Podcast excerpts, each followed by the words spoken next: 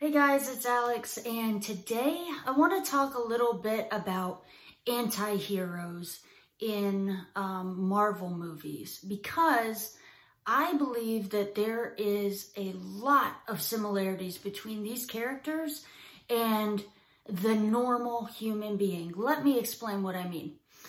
If we take a hero, like a just straight up hero, like Superman, he doesn't tend to be a very dynamic character in that he only has one way of thinking. He thinks of the positive. He's an optimist.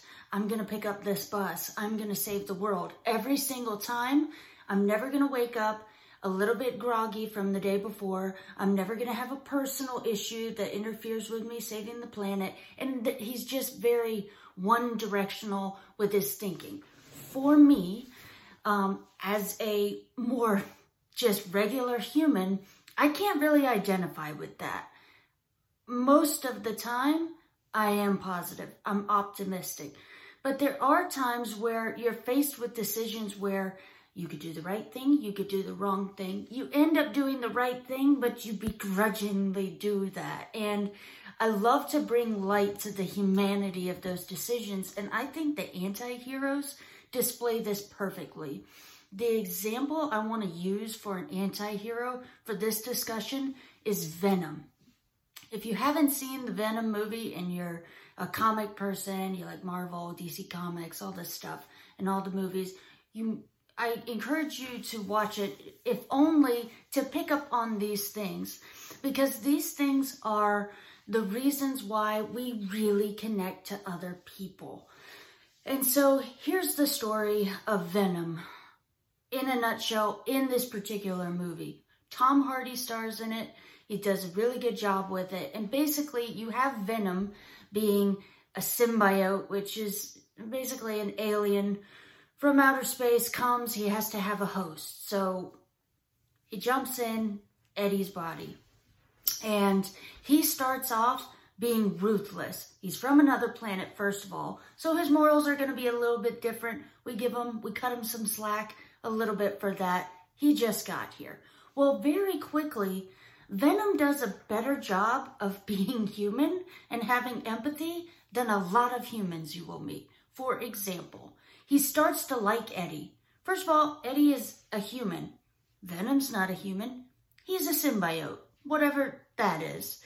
And he starts to display these obvious showings of empathy, which is where as the viewer, we begin to connect with the character because when we recognize someone, in this case, yes, something, as having feelings and being willing to share those feelings, there is something almost cute about that, in that it's like, hey, this guy thing just got here.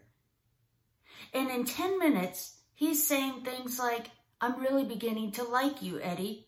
Well, I don't know about you, but in this world, particularly in 2020, we don't hear tons of people putting forth this verbiage to each other of, hey, I'm going to stick by you because I really care for you. You might have someone that takes the action of being by you, but there is something very special about communicating how you feel to someone else. And Venom does that very well with Eddie. Now, Venom and Eddie have merged, so it's really, you hear Venom's voice, but he's inside of him. But this conversation is extremely intimate because of that very fact. And so you begin to bond with this character without really needing to see him, which is unique and special. And it can really honestly teach us something about what we should be saying to each other in the moments that matter to let each other know where we stand. Venom even goes so far as to be totally honest. Again, how many human beings do we know that are totally honest and just put how they feel out there? I respect the guy for this. He says things like, Eddie, you're a loser. On my planet, I'm a loser too, but hey, together, we're getting some stuff done. So as this progresses, you've got this relationship forming. And Venom totally changes his mind about destroying the planet because he found goodness in one person. And I think we can all take something away from that.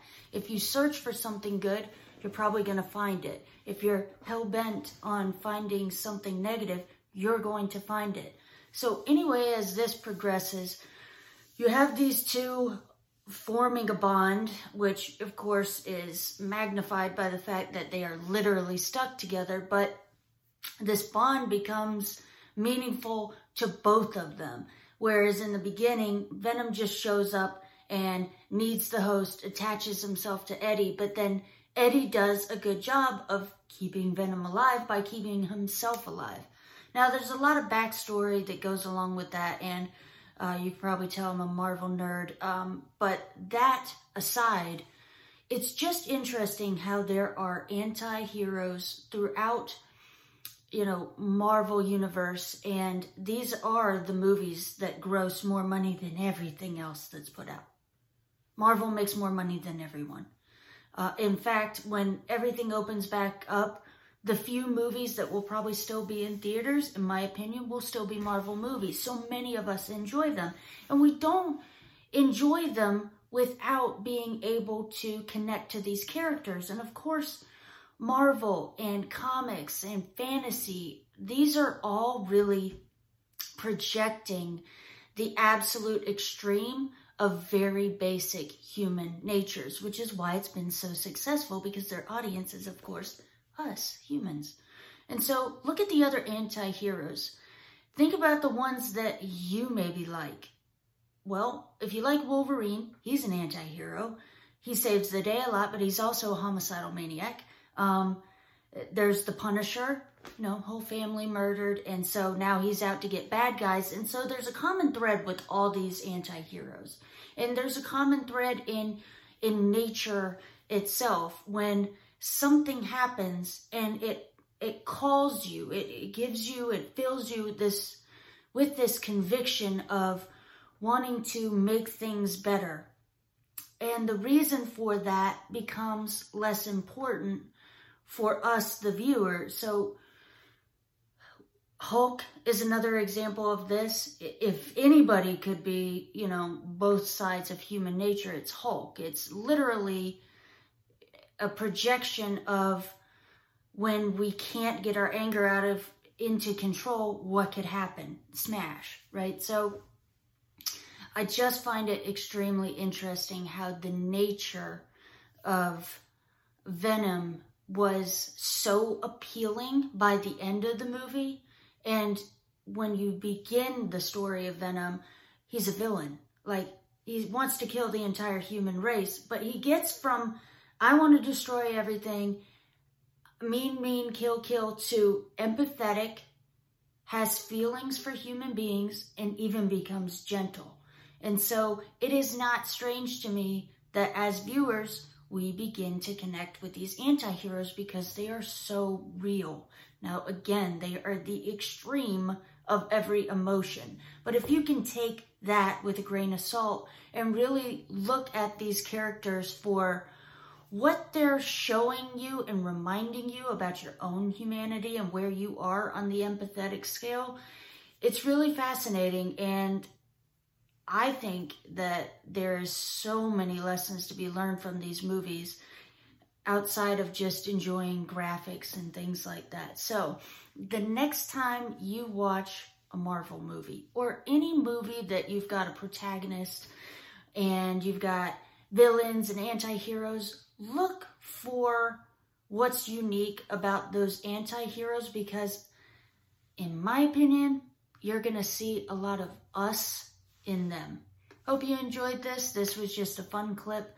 If you are enjoying the channel, I encourage you and thank you if you would like to subscribe. And until next time, take care. Bye-bye.